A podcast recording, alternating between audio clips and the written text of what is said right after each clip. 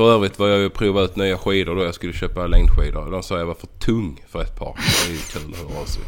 Ja, Vadå för ett par eller alla par? nej, men alltså jag hade ju jag hade tänkt köpa ett par Fischer som mina kollegor också har köpt som jag ska åka med här Vasaloppet. Tänkte de är skitbra, de kör vi på. Nej, det gick inte. 107 kilo, det red inte de av. Jag låg helt i backen tydligen. Nej men någon, eh, snart är eh, råttet mogat alltså. Persson! Lägger på blå för loppen, kommer skjuta, fintar skott, spelar pucken höger istället, Davidsson skjuter, man lever över returen! Skottläge kommer där! Kan jag få låna micken? I mål! Missar! Hur skjuter karln? Hur skjuter han? Jag kan bara säga att det där är inget skott faktiskt Lasse. Det där är någonting annat. Det där är liksom, han skickar på den där pucken så jag nästan tycker synd om pucken. Den grinar när han drar till den. Utan Fröbo var målvakt! Kan jag få låna micken? Kolla! Poff! En allvarligt talad Leif Boork håller på med hockey i 600 år! Kan jag få låna micken? Tjena tjena hockeyvänner! Välkomna till SHL-podden avsnitt 39. Joakim Österberg här. I veckans program pratar Morten, Per och André bland annat om Moras kontroversiella beslut att sparka tränaren Mattias Karlin, Frölundas extra hårda träning under OS-uppehållet, där Arla och André delar med sig av lite träningserfarenheter från karriären och så blir det snack om den OS-trupp som Rickard Grönberg presenterade i tisdags. Vill ni höra av er till oss så mejla antingen till solpodd@gmail.com eller skriv till oss på Twitter at solpodden. Trevlig lyssning! Veckans Johan Matti, det finns inte så mycket där va? Nej, Eller? nej det gör inte det. Känns, känns som han men säkert vaggades tillbaka till där han var innan. Ja, ja. Ja, nej det är inget sånt här. Mitt i vårt avsnitt hade vi den här bytes... Eh, diskussionen som kom upp med SAR där. Men det, det rann liksom lite ut i, i, på något vis. Det har inte skrivit så mycket mer om det sedan dess. Nej. Eh, Jag vet inte hur mycket det var som stämde men, men det flög ju upp. Det blev ju väldigt intressant när det väl kom upp. Men sen har det varit rätt mycket locket på där sen. Sylvegård dödade väl den traden ganska Ja. fort med den, sin kommentar om vad ska vi med honom till. Ja. Jag gjorde nog det. Det var lite synd för det. Sy- Ja. Vad kul. Ja, det var... Den liksom eh, levde oförtjänt kort tid. Ja, Mm. exakt. Tycker man kunde... Tråkigt Sylvegård. Tycker jag att han kunde, även om, den, om det inte stämde för fem öre och allt han sa nu var sant. Kunde han inte bara låtit den liksom få brisera ett tag till? Faktiskt. Nej, besviken. Ja. SHL-podden, veckans minus, Patrik Sylvegård. ja, men eh, punkt ett då då, eller liksom eftersom vi inte har någon veckans Johan Matti, mejla in om ni tycker att vi missar någon. Eh, punkt ett blir då istället en annan grej som inte är på körschemat. Jag fick lite eh, bassning nämligen för att eh, det här med vändningar som vi tog upp så missade jag ju en eh, solklar förstås som jag borde tagit upp. Men Leksand vände ju mot, eh, jag tror att jag nämnt det här i något tidigare avsnitt, eh, mot Björklöven i kvalet 2001-2. Det året i alla fall. Första gången de var ur eh, elitserien och kvalade upp igen. Så låg de ju under med 4-0 eh, efter 12 och 29... Ja, ah, okej. Leksand låg under med 4-0 efter dryga mitten av uh, första perioden och det stod 1-4 efter första perioden, låg under med 4-0 uh, eh, och vände sedermera och vann matchen med eh, uh, 11-6 precis. Och där finns det ju någonting kommer inte ihåg vem det var som sa, om det var Thomas Forslund eller någon som sa att när de gick in i paus där eh, med 4-1 eh, underläge så var det så himla lugnt. Alla bara visste att eh, de skulle vända på den matchen. Det var liksom inget snack. Så de gick ju från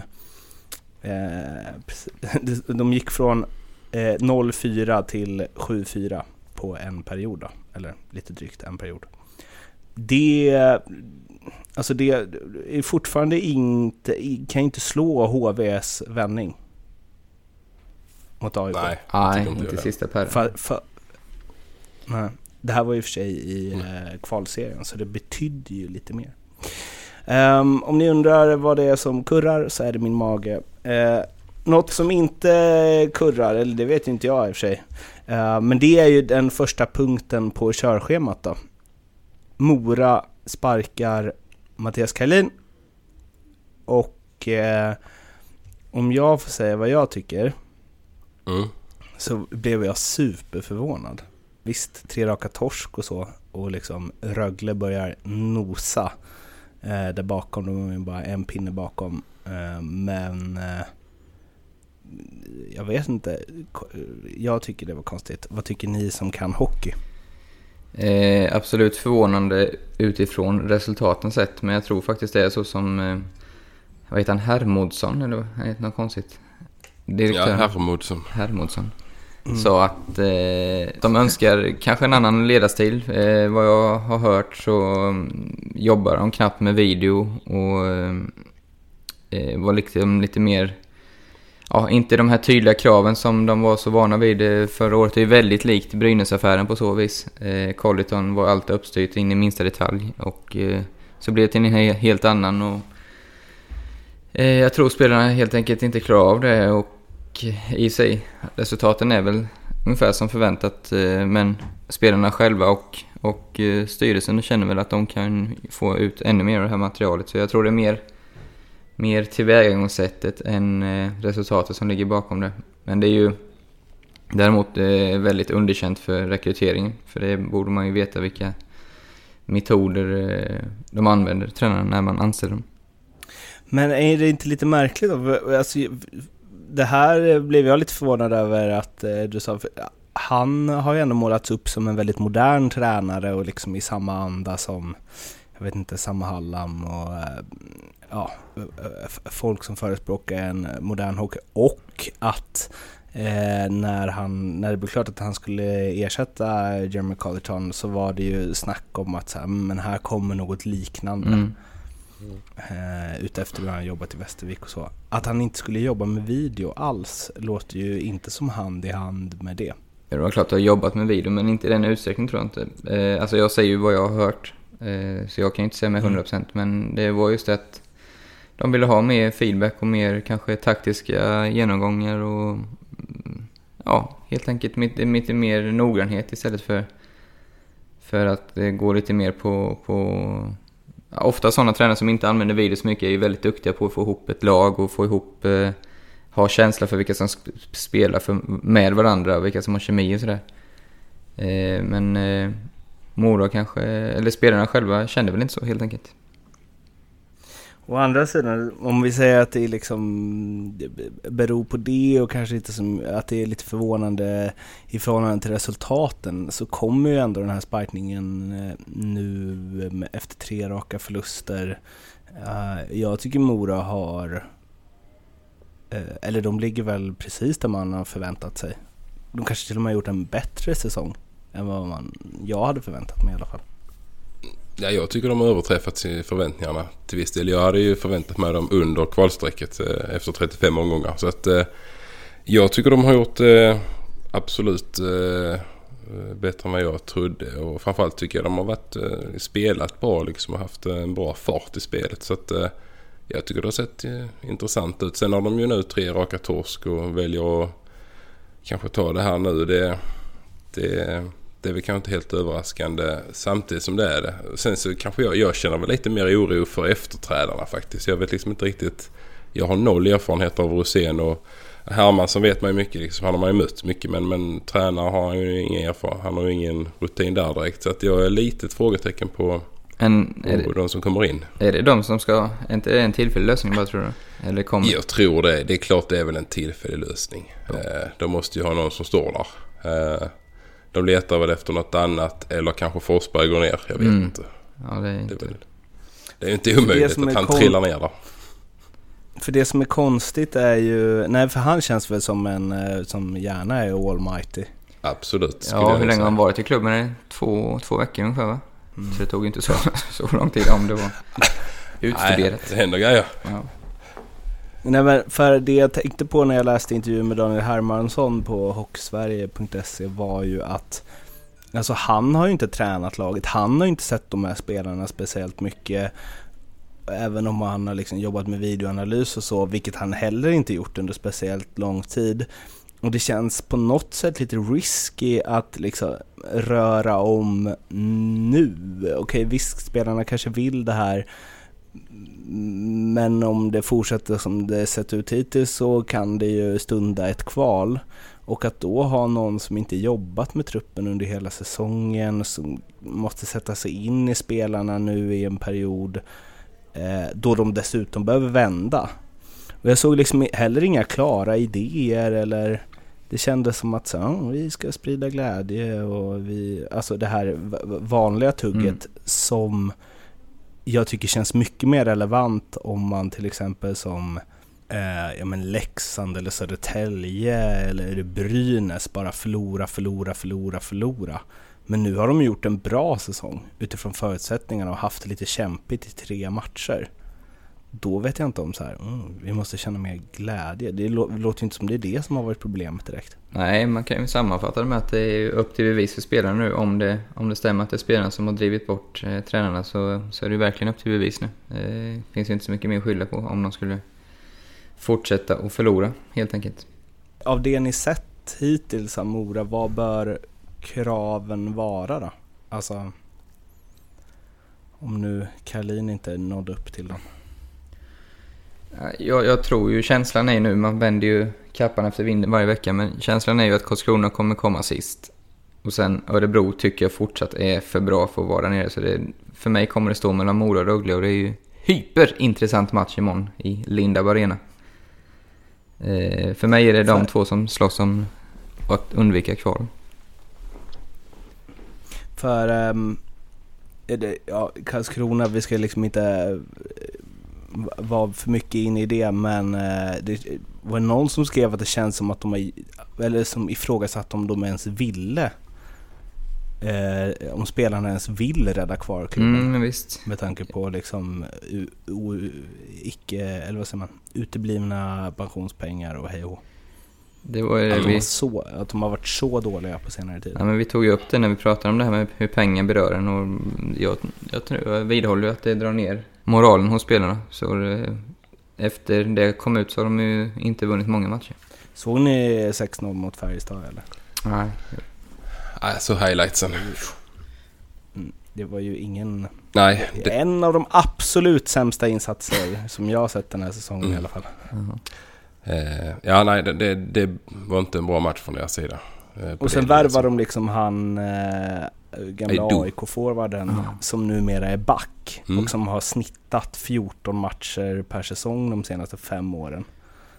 Ja. Det känns ju inte som någon som liksom tryggar upp. Nej, ja, lite Nej. det där är en... Ja, jag har väldigt lite kunskap åter, om han. Och ytterligare en värvning är det ju. Ja, det är lite, det är lite intressant. Vilket ju är jävligt märkligt. Mm. Eh, men eh, tillbaks till Mora. Det känns ändå på något sätt, även om jag tyckte att det här var förvånande, så känns det som att de har någonting på gång och de har ju blivit hyllade för sättet de bygger på och så vidare och så vidare.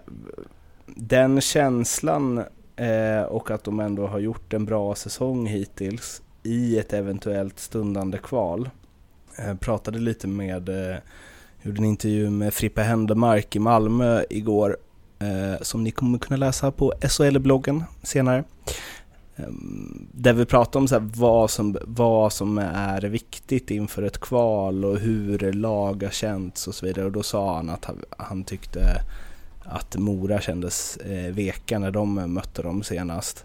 Eh, men och, och åt andra hållet att han tycker att Leksand har sett väldigt bra ut på slutet.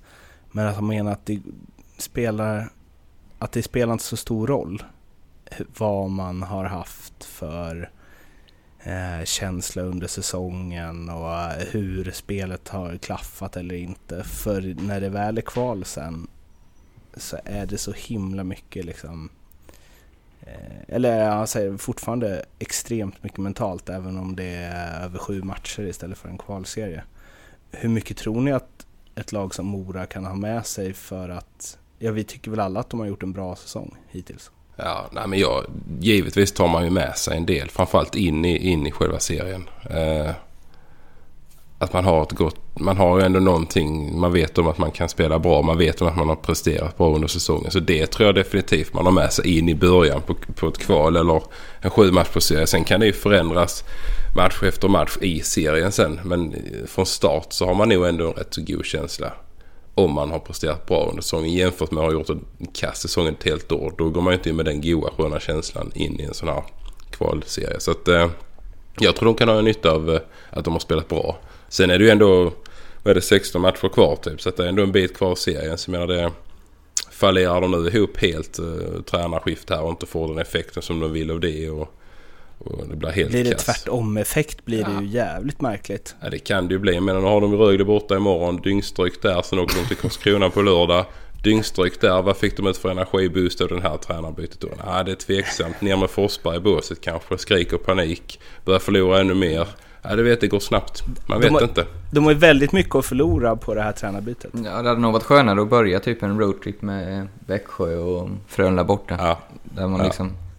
Då en, två förluster där så är det liksom helt normalt. Men nu är det ju ändå matcher de, de är halvfavoriter i och så det, det är ju liksom mer att förlora direkt här. Mm.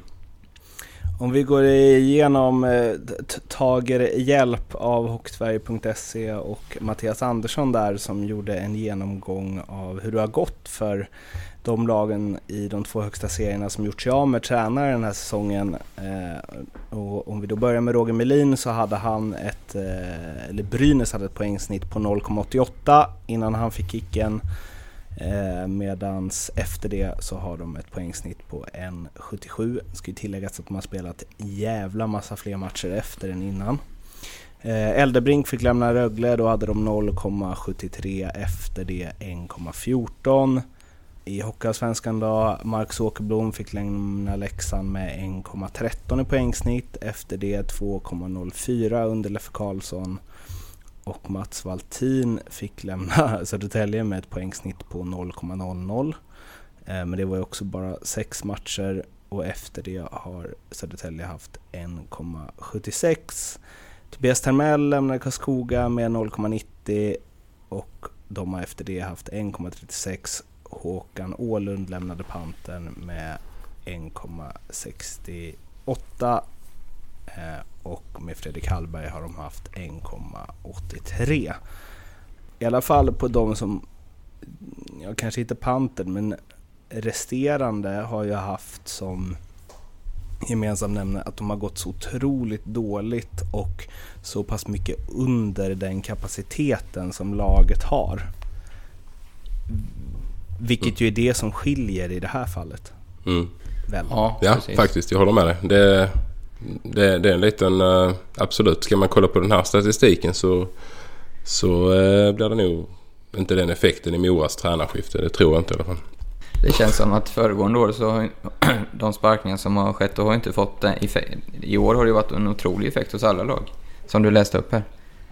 Så eh, det, det är ju inte, känns, in- min känsla är inte att det har varit så innan heller. Så det, ja, det blir, det ska bli ruggigt kul att se matchen imorgon framförallt.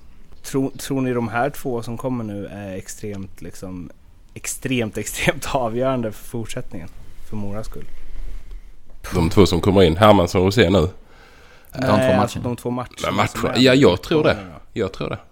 Jag, jag, jag, jag, eh, alltså åker de upp till Mora igen med noll poäng så, eh, så tror jag det blir...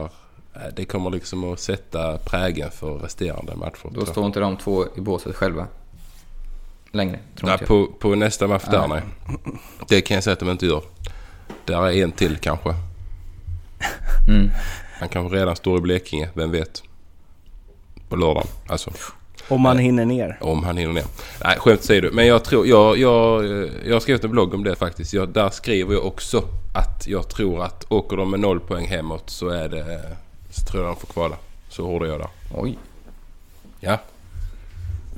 Det är ju lika hård som eh, Per Ahlbrandt eh, var mot eh, Juha Matti Altonen. Ja. Ja. ja. Ge honom två veckor max. Eller vad var det? Ja. En vecka? Nej, två. Ja. Så Två. sitter man där Ja. sen i april får man åka upp och gratulera Hermansson till SM-guldet. Nästa ämne på körschemat eh, Frölundas tunga ben. Fan vad fräscht, tänker ni. Stod inte det här i tidningen redan den 30 december? Jo, det gjorde det. Men då var André i Thailand och eftersom eh, du är eh, den här poddens expert på tunga ben så, så tänkte jag att vi skulle vilket hålla det hån. till sitt... Ja. Nej, men eh, bakgrunden är ju alltså så här. Jag läser till. De senaste säsongerna har Frölunda lagt in en period under hela januari med stenhård träning för att sen kunna hitta en toppform lagom till slutspelet i mars. Den träningsmängden har dock gjort att januari-februari istället varit en period där spelkvaliteten, men framförallt poängmängden, har sjunkit drastiskt. I fjol sjönk poängsnittet från 2,13 i november-december till 1,14 i januari-februari. Året innan var skillnaden ännu större. Då har marginalen neråt varit så stor att det inte spelat någon roll för slutpositionen men i år är tabelläget ett annat och ett stort antal förluster de kommande två månaderna lär göra att Frölunda tvingas till åttondelsfinalspel. Nu är det ju dock så att det är ett OS-uppehåll då de eh, trycker in den här träningen då. då. Eh, och de spelar ju inte matcher under samma period som de har gjort tidigare. Siffrorna talar ju sitt tydliga språk. Tror ni att det kommer göra någon skillnad i år? Experten nej. får börja. Tunga ben-experten. Nej, nej inte, inte så som du har gjort tidigare. Det tror jag inte. Det är som du säger. Alltså, det här OS-uppehållet kommer ju... Jag skulle säga alla lag kommer ju träna ner sig. Eh, och om Frölunda har gjort det kanske ännu mer än, än övriga lag tidigare så... Jag tror inte det kommer att ha alls den här effekten som du har haft tidigare. Jag tycker att det är intressant, eh, Roger Rönnbergs eh, liksom, förklaring till det här. För att på ena, på ena sättet så menar han ju på att ja, det har de ju gjort. Eh, men sen så säger han ändå så här att det är journalistens... Det är du som påstår att det blir tunga ben. Mm. Men det blir väl tunga ben om man tränar fett Sen ska man ha klart för sig att Frölunda har ju en oerhört tydlig strategi sedan några år tillbaka. Att de har ju försökt ta sno Skellefteås, eh, som de körde med länge, att de skulle vara det bäst tränade. Och det är ju väldigt mycket marknadsföring av klubben i det här också. Eh, ja, visst, de tränar säkert jättehårt, men det är ju väldigt många andra lag också. Eh, de vill ju eh, utmåla sig både för att eh, liksom få respekt utifrån och även att eh, kanske blåsa upp spelarnas självförtroende. Att, att det är det, den klubben som tränar absolut hårdast och bäst. Och det är väldigt mycket strategi i, i sådana här utspel. Det, det är därför till exempel på sommarna får man veta Frölundas hårda krav, de här tio punkterna ska du klara. Alltså de flesta lag har ju en sån lista men Frölunda har varit väldigt, väldigt duktiga på att få ut det och det är ju en, en sanning nu i Sverige att, att det är Frölunda och för några år sedan var det Skellefteå som var, som var bäst. Eh, det ligger säkert en del i det, men jag tror till exempel inte Djurgården, Skellefteå, det har du där igen. Eh, HV tränar mycket annorlunda än vad Frölunda gör under säsongen. Så det är snarare en... Stor skillnad dock Vad sa du? i Frölunda. Jag håller med dig, men stor skillnad dock i Frölunda och Skellefteå där är ju att Skellefteå gick ju inte ut och marknadsförde det annat än att alla spelare oavsett om de spelade i Skellefteå precis hade kommit dit eller hade spelat i Skellefteå. Alla sa att det var den tuffaste träningen de någonsin varit med om. Mm. Det var ju aldrig något som tränarna gick ut och skyltade med.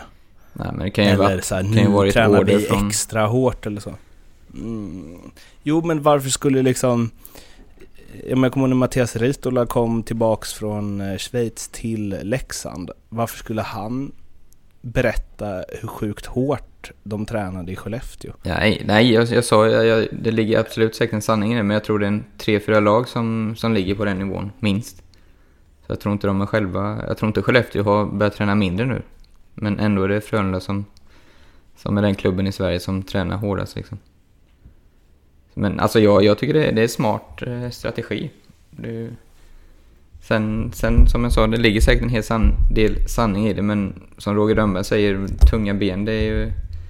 Det, är ju, det blir lätt ursäkter också för en spelare om man känner att inte, att man, för, men under en säsong du spelar 50 matcher, Andreas, så kanske du har 7-8 som du känner dig riktigt, riktigt pigg i. De Mm. resterande så har du ont någonstans eller känner dig lite sliten eller... Det, det, Nej, men jag håller med dig. Alltså det, sen, jag menar...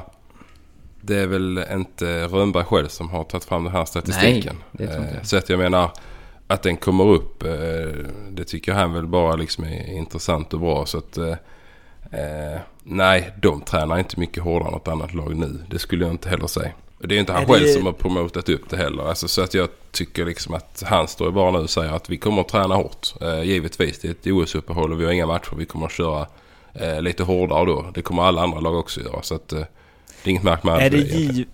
Men det där att de har tränat hårt tidigare när det inte varit ett OS-uppehåll också. Är det givet att det blir bättre av det? Måste, alltså tränar alla lag hårt i januari, februari? nej, jag har inte Ja, varit alltså, med om, alltså om det nu stämmer att de har lagt in veckor där det bara är fokus på träning så har jag aldrig varit med om under säsong så. nej, alltså jag tror inte heller... eh, Men alltså nej, eh, uppehåll. eh, Mm. När det är landslagsuppehåll och sånt. Då brukar det väl gnuggas lite extra. Man kanske adderar något ispass till och kör lite tyngre fys och sånt där. Men, men sen kan det ju vara tillfälligheter med att, att poängsnittet har gått ner. Jag menar det kan ju vara... Frölunda kanske har haft några skador på någon. Jag kan ju liksom inte de här tidiga åren i, i SHL hur det har sett ut. Men de kan ju ha haft någon skada så har de tappat poäng tack vare det. Det kan inte ha med att göra att de är tunga i benen egentligen. Man vet liksom inte allt. De kanske har fått eh, sämre PP helt plötsligt och så förlorar de mer matcher. Poängsnittet kan ju gå Det har ner ändå. in- Det beror ju inte bara på allsvenskan har, allsvenskan har inget uppehåll va? De har väl något men inte lika länge och mycket tror jag. Jag har lite dålig kolla. Vad- kan bli intressant att se Leksand. hur eh, lag reagerar under ett, eh, under ett kval sen. Ett lag som har haft längre uppehåll och förmågan att träna. Jaha. För det är det jag menar, hur stor skillnad gör det? Alltså, eh, eller om vi börjar i det då. När man har sådana här träningsperioder och man pratar så här, tunga ben och bla bla. Ibland tänker jag att de lagen som är bra på försäsongen är de som tränar för dåligt på försäsongen och därför är de piggare i träningsmatcherna tidigare. Men hur stor skillnad är det? Alltså poängsnittet här talar ju ett väldigt tydligt språk men liksom från era erfarenheter som spelare, är det jävligt mycket tyngre att spela matcher när man tränar hårt? Dels är det nog väldigt individuellt från kropp till kropp eller vad säga, hur man reagerar. Men eh, liten skillnad kanske, men jag hävdar ju att absolut flesta procenten sitter ju i huvudet. Hur man, hur man eh, tänker helt enkelt. Alltså jag tror egentligen inte det har så stor eh, betydelse heller faktiskt. Alltså det, det kan vara små, små procent men, men eh, alltså, i det stora hela handlar det om det mentala. Eh, alla är i princip lika bra tränade. Eh, så det är... Alltså ett lag som kört mycket hårdare än ett annat. Nej, jag ser inte att det ska vara så stora skillnader faktiskt. Det, det ser jag inte.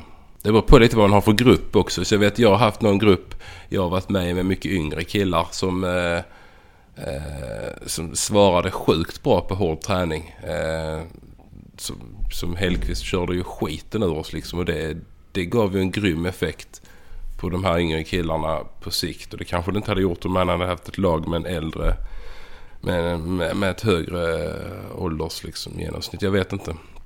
Så det kanske är lite beroende på vilken grupp man har också. Hur pass bra gruppen svarar på den här hårda träningen och vill, är mottaglig. Har ni haft perioder under era karriärer då ni varit bättre när ni varit sämre tränade? Ja, absolut. Eh, eller absolut, men jag...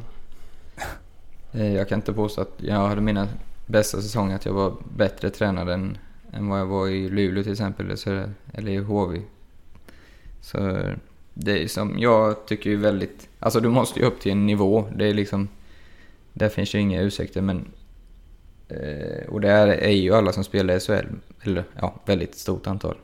Men sen sitter ju otroligt mycket i, i huvudet. För att jag menar, du spelar ja, som forward kanske uteforward i alla fall max 17-18 minuter. Du har kanske 22-23 byten och du får vila ganska länge mellan varje. Så att absolut, du måste, du måste vara bra fysiskt tränare. Men det är ändå det viktigaste sitter ändå i huvudet. Och, och det, att det är där du ska orka och vara koncentrerad och göra dina, dina saker. Det är inte som att köra en femmil där du måste ta nya stavtag varannan sekund och pumpa ut dig. Utan du får ju chans till återhämtning ganska fort. Hur många fem mil har du kört? Inte en enda.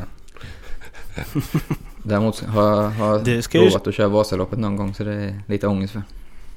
Vi kan hänga med. Du ska göra det nu. Ja, Ja, det känns, eh, jag anmälde mig till ett sånt här träningslopp i, i Ulricehamn igår på 4,2 mil. Det säger ju allt alltså. Ja. Herregud, man har ju blivit helt nötig. Eh, För övrigt var jag ju prova ut nya skidor då. Jag skulle köpa längdskidor. De sa jag var för tung för ett par. Det är ju kul att höra av sig.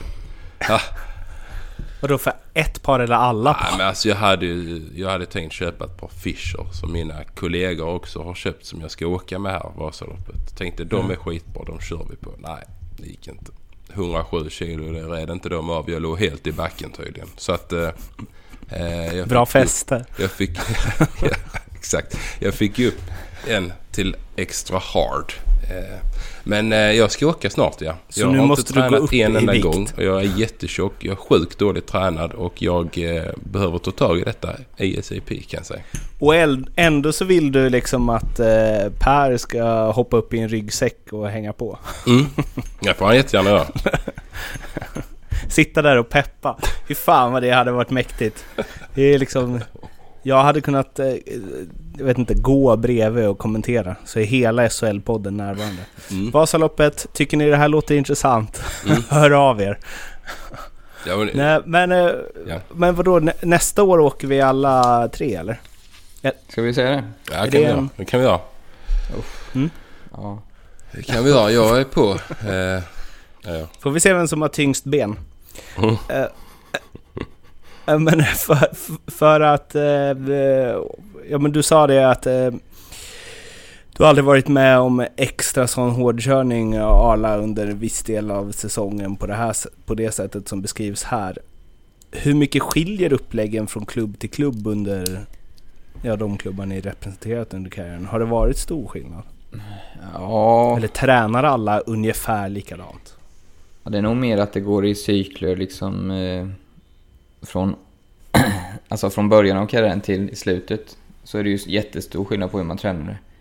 Men just klubb till klubb så tror jag de flesta, eh, alltså givet varje år då, tränar hyfsat liknande. Nu är det ju mer fokus på rörlighet, snabbhet, eh, uthållighet. När jag kom upp så var det väldigt mycket fokus på styrka. Eh, det, är, det är den stora skillnaden. Mm. När switchade det över? Ja, André, var, var du med i den? När det ja. Jo, jag var med i Det var där när du fick köra, vad hette den? Krokodilen? Här i Karlskrona. Ja, det var då. Det var första krokodil. övningen som var något annat. Och då skadade du dig direkt. Det var första gången jag inte hade en eh, stång på ryggen ju. Eh, och helt plötsligt bara rök hela bröstet.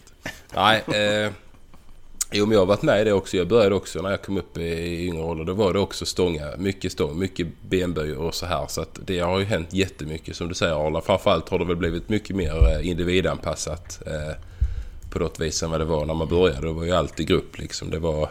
finns fortfarande mycket att det göra vara där, mycket individuellt. Vad sa du? Jag tycker ändå det finns fortfarande mycket att göra där. Att in, Absolut. individinpassa det ännu mer. Det borde man kunna göra mycket, mycket mer än vad man gör idag. Helt klart. Eh, där håller jag med dem. Jag har faktiskt haft någon diskussion med någon spelare. Ja, men det, det håller jag verkligen med om. För det tycker jag, eh, där finns jättemycket att göra. Nu är det ju...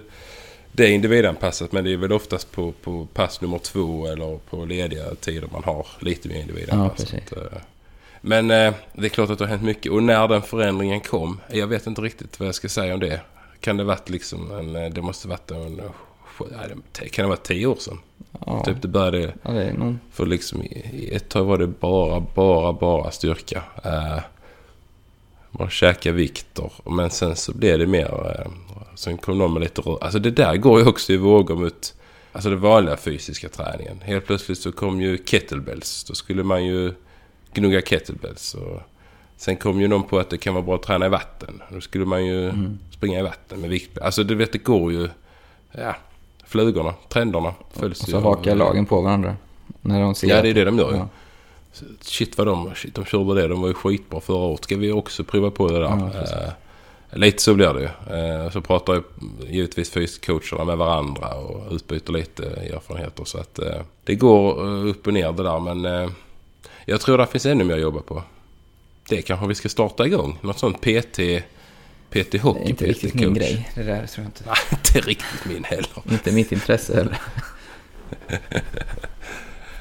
Nej, inte mitt heller kanske. Vill ni bli hyfsat tränade? Ska det vara liksom... Jag lägger fokus Ja, vill ni må på flippassar och spelsinne så får André ta fysen. Ja, Och kan vi kör göra. vi hela, hela balletten. Mårten, du kör ja. Arla mediaträning. glider in... Du, du... det är hela paketet. Ja, det, det, det är precis som jag vill erbjuda Ska vi ta med han? Vad hette han sa du? Sallas? Salazar? Sa- Miro Salar. Ja, ska vi ta med honom på ett hörn? Han får gärna vara med. Han kan visa Krokodilen. Men eh, man ser ju hur eh, Arla glider in efter 10 minuter av träningen. När uppvärmningen och sånt redan är klart. Då kommer coach. Då kommer han. På något sätt så personifiera den här. Alla tränare som alltid sagt så här, ni gör det inte för min skull, ni gör det för er egen. Kommer Arla och vänder på det. Ni gör det för att jag ska njuta av det. Ehm, Men eh, har ni varit med om någon träning som varit som skilt sig liksom eh, väsentligt från eh, det som Ja men ni säger att så här, alla hakar på trender och det är ungefär samma träning i alla lag och så vidare. Man kollar på varandra och så och så. Har ni varit med om något som har varit så här från out of the blue? Bara oj, vad är det här? Ja, min, min största absolut sån det var ju när jag kom upp till Luleå och Rönnqvist tog över. Han eh, eh, uppfann väl nästan ett nytt system, höll jag på att säga. Men just träningen på isen var ju, det var verkligen eh, från man var van vid eh, ja, ganska långa träningar, mycket åkningar, mycket bågar. Det var, det var noll sånt. Det var från första ispasset så var det ja, nästan max en timme och det var start och stopp varenda övning. Start, alltså bågar existerar inte utan eh, det var riktigt jobbigt, jobbiga intensiva träningar men korta. Och det passade mig som handen i handsken. Jag tyckte det var riktigt roligt. Eh, ja, det, det var ju verkligen revolutionerande och det hade han ju med sig från eh, Almtuna där han började med det och var ju på vippen och ta dem till... eh, De hade ju chansen att gå upp i sista omgången och kvalsen. Det var väl Leksand borta de mötte förresten med ett ganska medelmåttigt eh, material. Så han, eh, han eh, har väl stått för en liten eh, eh, ja, revol- minirevolution inom svensk hockey. Hur det tränas och, och spelas också för den delen. Mm. André? Har du något? Ah, jag tänker här, nej alltså ismässigt, nej. Uh, fysmässigt, ah, jag vet inte, nej. Inte något sånt där revolutionerande. Det var ju ganska revolutionerande när eh, det börjades med den här liksom hockey-PT.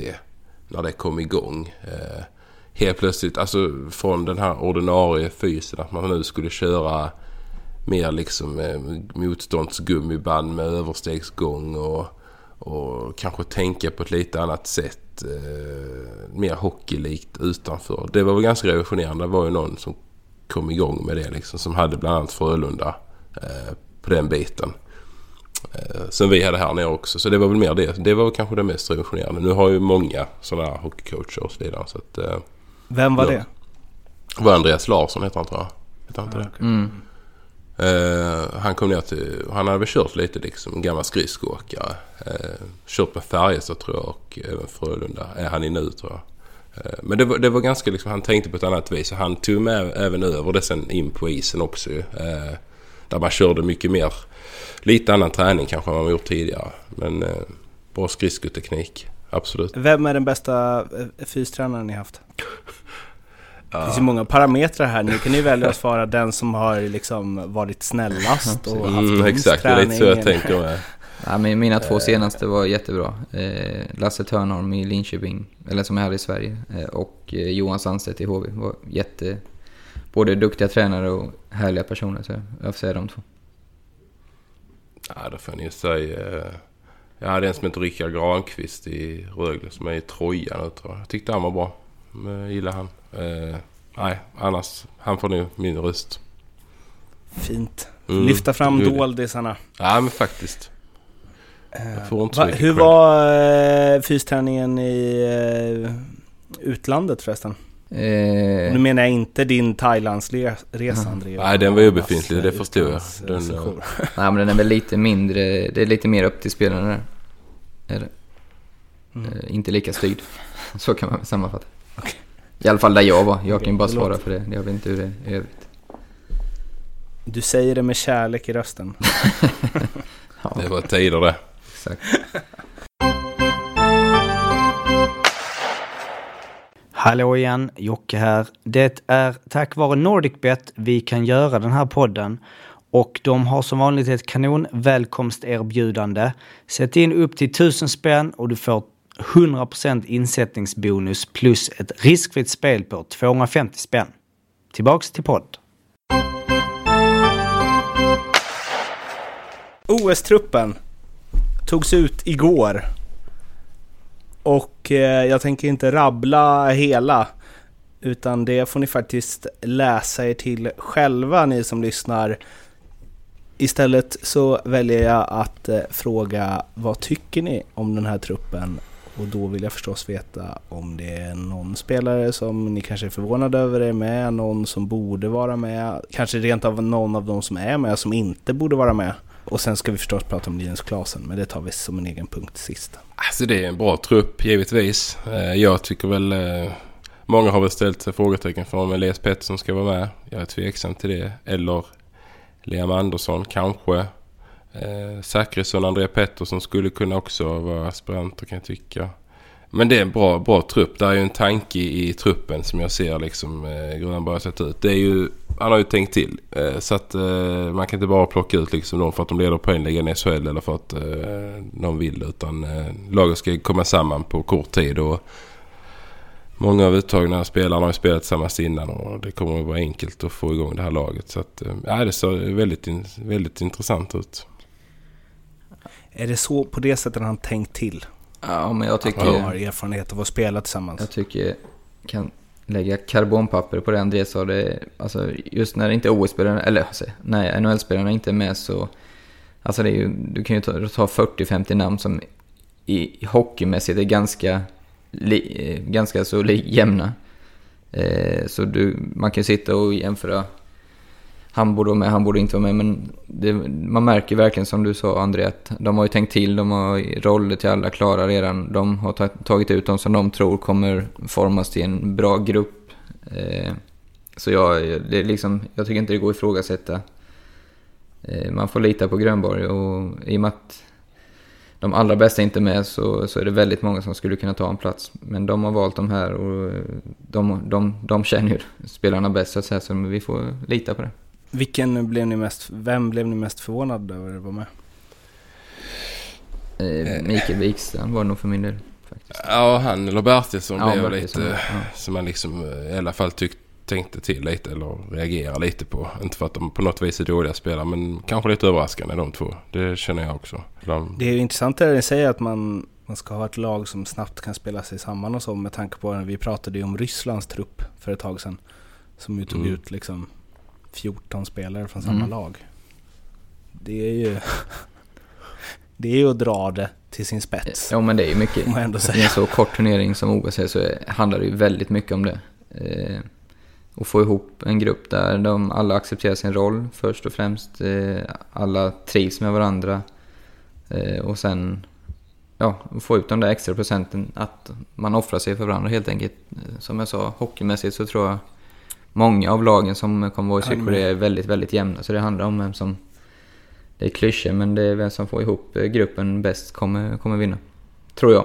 absolut. Eh, Forwardsidan är väl liksom väldigt genomtänkt också jämn. Eh, jag blir givetvis glad när jag då ser både Bergström och Everberg eh, med. Fan, Du hade ju en bra tweet där till eh, Bergström. Ja, men du skrev ju att eh, det kan gå... Ja men eh, karriärer och liv kan ta olika eh, vägar. Jaha, ja just det. Ja. Jag tyckte det... När var det ni spelade i samma kedja sa du? Bergström, eller? Mm. Ja. Och sen så nu vägde jag in på 107 och han hovar ju hem eh, ryska pengar och gör poäng i varje match och ska med till OS. Det har ju hänt grejer i våra liv. Han är lite yngre med får man ju säga också. Men han är ju ruggigt förtjänt av en plats. Jag tycker både förra Alltså, året och, i. och i år så har han ju varit bland de bästa varje gång jag har sett landslaget. Och, och i KR är en ruggig succé. Äh, Han är ju fantastiskt bra helt enkelt. Ja. Nej alltså sjukt värd är det han. Så att, eh, nej det var inget snack om att han skulle med. Det är klart han skulle med. Det kände jag med. Annars hade jag blivit väldigt överraskad faktiskt. För det som du säger, han har ju faktiskt verkligen visat framfötterna i alla landslagsturneringarna. Eh, så det känns som han har liksom varit väldigt inspirerad hela tiden. Eh, så att nej. Han ska med och han har gjort, han har gjort poäng 15 raka nu där borta. Så att jag menar det går ju rätt så bra för han idag. Ja, det är otroligt alltså. I KR, Det är så bra liga. Ja. Ja. Nej men jag, det ser väl eh, spännande ut. Eh, Vi får se hur långt de går. Så kan det gå om man inte lägger sig ner och dör bara för att man har en pajbröstmuskel utan Exakt. kämpa på. Det hade bara med försäkringen att göra. Jag ville håva in de pengarna. Folk tror att det är mycket pengar i KL, men det Mhm. finns andra sätt. Oj, oj, oj, oj, oj. Oj, oj, oj. Ja. eh, Linus Klasen blev inte uttagen. Och han gjorde en riktigt bra intervju med Aftonbladet TV där han var... Ja, han tyckte att det var väl rimligt att han inte var med. Han ska vara hemma med ungarna och det är liksom... Alla gillar sina typer av spelare och det har inte hänt något speciellt det där. Det har inte skurit sig eller så. Och då känner jag att det, det tror jag att det kanske har ändå. Ja ja, jag lyssnar faktiskt också på den. Eh, ja, men, men ja, det har det väl gjort. Eh, det tror jag också. Det var väl där när eh, han inte kom med till, till någon turnering när Garpenlöv sa att han hade väl lite personliga problem eller vad det var han uttryckte det som. Där började väl allting. Sen har han inte varit med sen dess typ. Och inte varit aktuell här heller så att... eh, Sen känner jag väl lite Linus Jomark kanske har hans roll fast ändå på ett bättre sätt. Eh, Alltså en Klasen i en sån här turnering är ju extremt skickliga. Visst, det måste man ju ge han men kanske inte riktigt passar in i ett sånt här bygge på något vis. Jag har bara den magkänslan att han inte gör det. Eh, Sen är han givetvis besviken och sådär men jag tror någonting har hänt, absolut. Eh, ja, men jag Vad tror är- helt enkelt inte att de anser att han platsar. För när han väl har varit med har det inte gått jättebra de senaste gångerna heller. Så jag tror inte... Jag tror helt enkelt att de tycker andra är bättre. För ska han vara med då måste han Vad ha är- en, en väldigt stor roll. Och... eh, De, Ja, han är ingen som gnuggar i fjärde nej, ju. precis. För, för att eh, stänga OS-truppsbutiken vill jag prata mer om det eh, om ett par veckor. Men vad är det för lag Sverige har som ni ser det? Vad är det för spelartyper och vad tror ni det är liksom för hockey den här truppen kommer spela om vi ska gå bortom åka mycket skridskor och eh, få in folk på kassen och så? Ja, tyvärr tror jag man landar här till slut ändå. För det är inget lag Sverige har som kommer spela ut något motstånd. Eh, den skickligheten har vi kanske inte riktigt... Ja, visst Dahlin och de här men... Det är nog ändå den eh, klassiskt svenska organisationen med en bra defensiv som kommer, om Sverige går långt, som kommer ledas till det. Och ett eh, bra målvaktsspel av Enroth eller Fast som jag utgår blir, någon av dem blir första målet. Nej men jag håller med. Jag tror också det. Det är, det är organisationen. Eh, den stabila svenska liksom, ledarbiten som, som ska ta oss långt i den här turneringen. Vi har inte, vi har inte de überkvaliteterna på, på alla liksom, positioner. Sen tycker jag det ska bli väldigt spännande att se typ Dahlin i, i spela här eh, och så vidare. Så det är klart vi har ju givetvis superbra spelare också men eh, en sån här turnering så, så vinner man inte på några superstars utan det gäller att ha en grupp som, som gör det tillsammans. En sak som skulle, lite synd med att Elias Pettersson inte är med tycker jag, att man, då kunde man haft han och Jocke Lindström i varsitt eh, PP där till höger. När de bara eh, skjuter sina dragskott. Mm. Elias känns mer som slaggekille. Ja, Eller ja, Han han kan ju skjuta. Ja, det är sant. Han kan ju åka in och dra dem, knäppa dem också. Men det är väldigt många direktskott. och då, måste, då hade vi varit tvungna att ta med Robban och Rosén för att kunna leverera lite. Mm. Det är ingen sån riktig right eh, playmaker eller har jag fel på för mig? Har väl ingen riktig playmaker överhuvudtaget kan jag tycka. Alltså, Nej, men om man tänker PP-right. Har vi någon som kan bygga från den sidan egentligen? nej Möller kommer stå där, men det är ju mer en skytt. Ja, han är mer skottare. Ja, ja. Skulle ja, haft vi en. Ahlbrandt där. Ja, det är lite det jag tänker. Det finns en öppning. Ja. Det ain't over. Det är ju två platser vakanta som du... Mm. Skadade spelare. Jag har lite ont i Och knät du, också. och du är ändå som bäst när du inte tränar har du sagt. Så det är väl... Har jag sagt det? Kör på. Lite is har du väl fått och kört lite allmänhet. och så.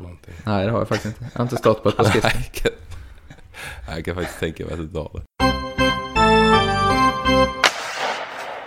Analyserat eh, dina spel inför er bettingtävling har du inte heller gjort så himla noga. I alla fall inte senaste spelet. Nej, det är bara att lägga sig. Det gick sådär. Ni, ni tippade ju, du tippade eh, på Malmö hemma mot Växjö och Andrea tippade på Växjö borta mot Malmö. Vem av er vill redovisa resultatet? Ja, jag, jag kan ta det. Eh, Växjö vann ju då otroligt komfortabelt med 4-0 och det var ingen snack om saken. Så att den, den, eh, det spelet satt ju som en riddarhjälm. Ja, det är bara att lägga sig platt. Det var skickligt. Ja, tack för det. Tack. Nej, det var, det var... Jag trodde inte det skulle bli så eh, ojämnt faktiskt som det var. Men eh, nej, jag var glad. Jag var glad. Det var väl en av ibland går det min säsongens väg och ibland går det inte min. Bästa insatser från Växjö, känns det. Han spelar bra ja. Körde över dem. Shit. Mm. Och då har vi ju alltså stundande matcher då på eh, lördag, tänker jag att vi Lördag. kör. Mm. Fredag, lördag kanske till och med. HV spelar ju mot eh, Malmö på fredag. Men sen så eh, har vi resterande matcher på lördag. Vad eh, har ni plockat ut? Ja, jag vet inte vem som ska börja. Ska jag börja? Du ledan fick får börja. gången. Ja, okej. Nej, men jag, jag har tänkt att jag ska spela på... Jag tror eh, att Brynäs vinner hemma mot Djurgården till två gånger pengarna. Eh, det är mitt bett den här veckan. Och jag fortsätter hemmatrenden, men jag tror att eh, Färjestad slår Skellefteå. Känns som, jag har en känsla av att Färjestad har haft ganska lätt för Skellefteå senaste tiden. Så det spelar jag. 2,45. Det är bra odds med. Ja. Så Arla, Färjestad slår Skellefteå hemma på lördag och André, du kör att Brynäs eh, vinner hemma mot eh, Djurgården. Yes. Får vi se vad det landar i. Nu har ju ni eh, bråttom iväg båda två, så jag tänker att vi stänger eh, det här avsnittet. Vi hörs igen om en vecka och eh, twittra och mejla och, och ha er gärna till oss om, gärna, ge gärna lite förslag på ämnen till eh, nästa avsnitt. Det hade varit kul med er input. Vad borde vi prata mer om? Eh, mindre vet vi redan. Eh, Vi försöker faktiskt att ta det lite lugnt eh, med eh, så vi inte blir kvar med den här Röglepodden-stämpeln som vi dragit på oss. Nej. Nej. Det måste vi glömma. Eh, ut och åk skidor nu, André. Ja, Så... jag har lånat ett par rullskidor. Ska Arla, träna inte. Jag ska iväg nu och träna. Japp. Ja, bra. Ja, ska du? Paddel. Jajamän. Ja, Ja. bra. Eh, ha det bra Ja, gubbar. Ha det bra. Det. Hej.